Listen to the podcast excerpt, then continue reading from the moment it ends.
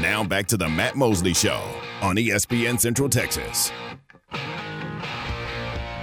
It is Matt Mosley, ESPN Central Texas. Proud to be joined by my longtime uh, friend, Chip Brown, Horns 24 7. Now you can hear him, Texas Sports Unfiltered. Get the app. You can stream them. He's been a longtime radio guy in the Austin area as well. Chip and Zay, 1 to 3 weekdays. And uh, Chip, I hope uh, Baylor Week is treating you well. Um, and uh, it's kind of weird to think your final trip to Waco. I mean, you'll certainly come visit at some point, but as far as covering a Texas football team, isn't that kind of wild to think about all the games over the years, all the ups and downs of this series? And uh, and you're doing that on a lot of these trips this year. Like, well, this is the last time they'll go here. Uh, how strange does it feel? Yeah, I mean it's it's um, I'm I'm still getting my head around the fact that Texas will be in the SEC next year. I went to SEC media days and you know tried to kind of get my head around it, but um, yeah, it's strange, and I think it'll it'll sink in probably as I'm leaving McLane Stadium Saturday night.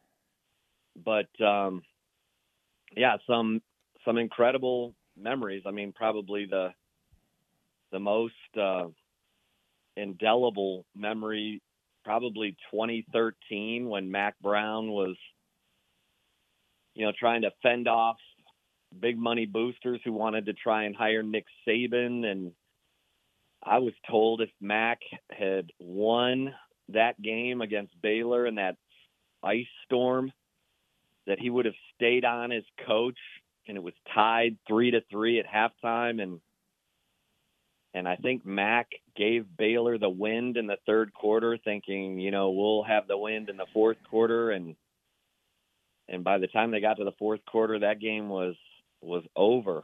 Um Baylor won it I think 30 to 10. But um yeah, and Texas has lost in Waco the last two times, I think.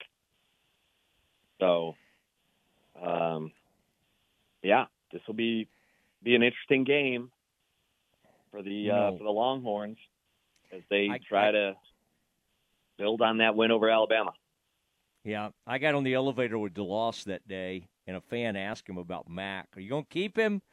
And he said, "It's not my decision anymore." And boy, that yeah. immediately, and I remember tweeting that out, and it got quite a bit of play. Um, oh yeah, and uh, and then that was in the morning news the next day. Uh, and I remember Kevin Sherrington, our buddy, put like, according to Twitter. he he did not quite give Mosley the proper attribution, which I kind of let him know about that, by the way. Uh, well, but, yeah. Uh, but he said he just said, according to Twitter, here's what DeLoss said in a crowded elevator. You know, like I don't think that's exactly how it works. But you know how we were at the morning news. We didn't always love crediting other folks, and you would think uh, either one, you know, one of his own. But but that's nor here nor there. But you're right. What a day that was. What a weird ending. How cold it was that day I think that was when they're shutting down old Baylor Stadium, Floyd yeah. Casey Stadium, and then ended up over at McLane. But uh, boy, the Longhorns have dominated this thing for the most part over the years. But you're right with Art, and even in these past few years, it got to be a really good back and forth. What do you, you expect the the Texas crowd to show up in a big way? I mean, I'm a little worried about their riding high, the presence Longhorns will have at McLane Stadium. Do you think they'll try to kind of buy their way in there and and um, and try to you know there'll be a, a whole bunch of burnt orange in that in that stadium on Saturday? Yeah, I mean I've always felt like the the Dallas area Texas fans who you know struggled you know just maybe the casual fan not you know they would go to Waco to see Texas and and I don't think that's changed. I mean, I think Texas typically shows up bigger than their ticket ticket allotment to McLane Stadium, and I I expect it to be the same Saturday. I mean, I think Texas fans sense that this could be a a season, you know, to remember. We'll see, but um, yeah, I think the Texas fans will show up for for Saturday's Saturday night's game. You think Sark has everything on point? He talked about the environment. Are they truly worried you know, about the Bears? What do you sense from listening to Sark and talking to him? Because obviously Baylor's in not a good place right now. They played better against Utah, but they're not solid right now at quarterback. Uh, uh Dom Richardson could be out for this game at running back. Uh, there's a lot going wrong for the Bears. Uh, I would imagine Sark is guarding against any of this. Oh, they're down. Let's not worry about them. What's uh, how how does Sark and his staff seem to be approaching this one? Yeah, I mean, I think they they remember two years ago when they had the game. They were up what double digits in the third quarter. Sark somehow a fake punt happened on fourth and eleven. Um, felt like the coaching staff kind of blamed Cameron Dicker for kind of acting on his own. I just would never leave that to the fans' imagination. I mean, if you didn't want him to fake it, you tell him no fake, you know? But anyway, that turned the momentum of that game. I think Baylor scored three plays later. The great Abram Smith, mm-hmm. um, who ran for 1,600 yards that season. Um, but yeah, I think I think Steve Sarkisian is going to have these guys ready. It was not a pretty game against Wyoming offensively. Um, t- the Texas defense has been really good from the beginning, and I think that they'll continue to keep Texas in every game. I mean, last week they scored a touchdown defensively. So I think the Texas defense is legit. And, you know, Quinn Ewers is really talented, but if you watch his footwork, he he makes you know he makes so many off platform throws that I think he's his mechanics have kind of um you know he, he he'll throw off his back foot even when he's got time even when even when there's no pressure in the pocket almost almost got uh, intercepted on a back foot throw into the end zone last week. Um, but my gosh, he was fantastic against Alabama. He's got to show that kind of consistency. Uh, I, I kind of asked the question last week. Okay, was that Alabama game the springboard for for mm-hmm. a big season like Joe Burrow had after beating Texas in in Austin in 2019? Converting that third and 17, and then his season just went, you know, to the moon, one of the best ever in college football. So that didn't happen. Certainly not uh, last Saturday uh, against Wyoming. So, you know, I think Texas is still kind of figuring it out on on offense, but Jonathan Brooks had a big game running the football, 21 carries, 164 yards last week, including a 61 yard run. And I think that that, um, you know, kind of gave Brooks confidence and probably gave Steve Sarkisian confidence that that he can rely on Jonathan Brooks like he did in the final drive against Alabama uh, to wear down the clock, wear down the opposing defense late in games. Does this does this wide receivers remind you of any group of Texas wide receivers, how deep it is. I mean, this is a formidable group because you've got possession guys, you got deep threats. I mean, you go back to Shipley and some of those players in the past. You go back to some great ones if you go back to the early 2000s, the real early 2000s. But I mean, where do you think this one stacks up when you kind of go back? Because you've got a great frame of reference. You can even go back to BJ and, and some of those guys. Uh, where do you think this one stacks up in the depth and quality of that wide receiver room? Yeah, I mean, I think the measuring stick is Quan Cosby and Jordan Shipley in 2008. Um, and I don't know that Worthy, Worthy and AD Mitchell um, you know, I don't think Quan and Shipley ever dropped passes the way that that Texas has had drops this season already. I mean, they've mm. got 11 drops. I think they're among the top 10 um, in drops in FBS.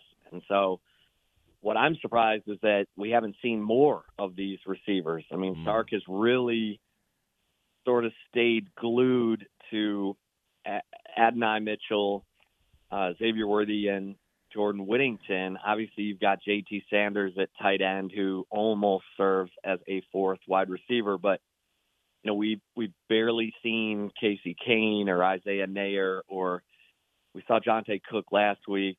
He dropped the one target he had, but uh, Sark tends to really zero in on you know three guys. He kind of did that last year, and so look, they're talented. We saw it against Alabama.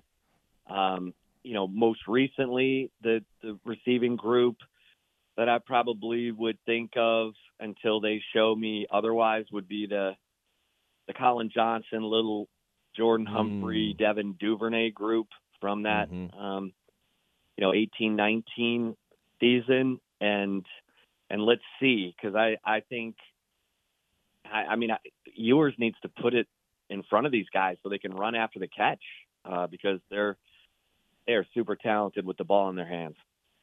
Chip Brown, Horns 247, with us on the Matt Mosley Show, ESPN Central Texas. Chip, where are you on Dave Aranda right now? They've lost six in a row after a great season. Everybody kind of loved the quirky nature, the defensive genius kind of that he is. And right now, it's kind of lost its luster a little bit. Um, they still have it out in front of them but it has not gone well lately. Where do you kind of sense? You always have a great opinion on these kind of things. Watching him from afar, what is your take on Aranda? And do you have hope that maybe he will save his job, to kind of turn this thing around? Where are you on Dave Aranda right now? Yeah, I feel like I feel like he's a really deep thinker. Like I could see him going on a darkness retreat. You know, and and I, I, you know, I, I thought it was interesting why he didn't get more into the portal a couple of years ago. You know, and then he came around and was like, "Hey, I'm, I'm, you know, I realize I gotta, I gotta adapt. I gotta use the portal." And, but like him letting go of Ron Roberts, you know, it feels like he's kind of doing some soul searching and I think he's a really good-hearted guy. You, he's a guy you cheer for. Uh, but you know, defensively, I, I don't know if they've been recruiting the way that the you know when that when he had Terrell Bernard and Jalen Pitre and Dillon mm-hmm. Doyle and Siaka Ika and you know Matt Rhule had big guys up front before that and I mean I think back to the game one in 17 that Baylor won 24 to 10 and Texas was scrambling to get that last second touchdown so that it wasn't 24 to 3. I mean, it felt like a shutout for God's sake, but um, you know, that that was some incredible Baylor defense and it feels like we haven't seen Aranda build that that defense yet um, because the success he had was with some of the guys Rhule had recruited. So it that's what I'm waiting on. I'm waiting on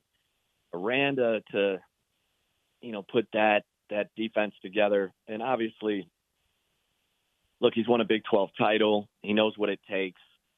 Um, so yeah, it it it did feel like something was off though coming into the season and um, and so you know, I, I feel like he's doing a little soul searching right now. How did you feel at that SEC media days? I mean, did they kind of embrace the the UT media? Are you gonna you're gonna have to go through kind of a probationary status?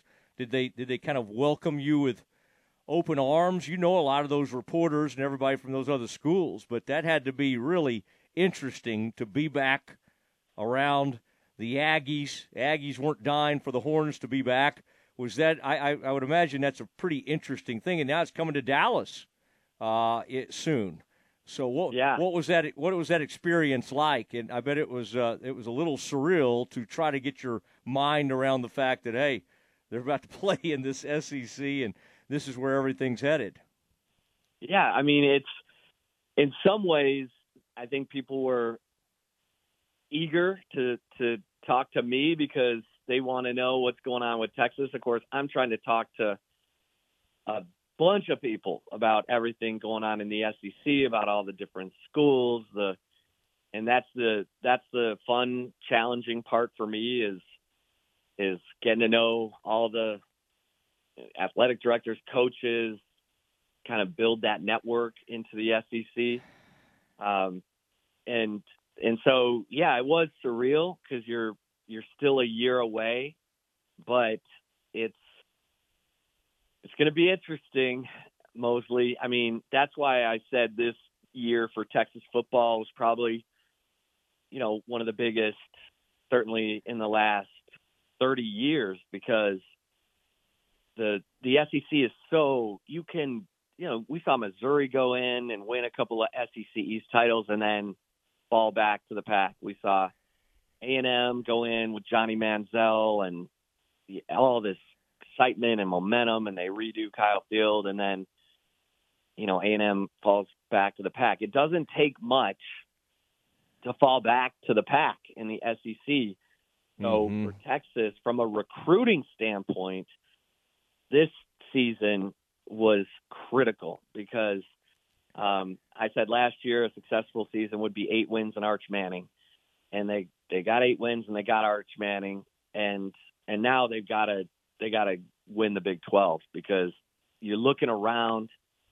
They're catching some breaks here. They're they're going to catch Baylor with a backup quarterback. They're going to, you know, you're looking around at the league. Oklahoma State and Iowa State look like they're, you know, trying to figure it out, especially at quarterback. Kansas looks dangerous. Uh, OU looks dangerous. I think K State's still going to be good, but they just had some injuries. Daniel Green, their linebacker, goes down. Um, Will Howard, I guess, is questionable um, for for an interesting game this week that mm-hmm. they have mm-hmm. against Central Florida. I said before the year that was my Big 12 upset of the season with Central Florida going in and beating K State. We'll see because John Rhys Plumlee's banged up, but that Timmy McClain the backup quarterback at Central Florida sure looks good. So, um, yeah, it's it's it's an interesting uh, it's an interesting year, but it, it's a big one for Texas from a momentum standpoint going into the SEC because Texas has to maintain its recruiting momentum to have any chance to compete in the SEC. All right, I've worked on your seat in the press box. Wanted to make sure you had an appropriate seat for your last trip to McLane, so you'll be down there very close, and, and I think in, a, in an area you really enjoy, okay? And we're going to we'll have some special food out, uh, quite a spread for the uh, symbol, the Longhorn media. Uh, and by the way, y'all are bring, as you know, y'all bring a lot, and I think they're having to. this will be a different experience than a lot of these uh, these Baylor games. By the way, are you you know Deion? You've done stories on him. You've been around yeah. him.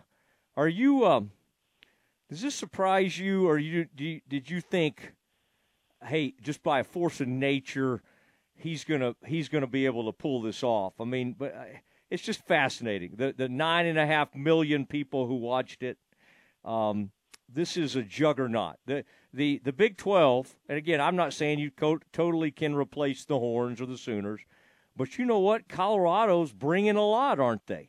And who yeah. would have ever thought before Deion got on campus? This is this is pretty. And and you and I know a lot of stuff about Deion that a lot of people don't know, uh, but it's still pretty amazing what he's pulling off right now.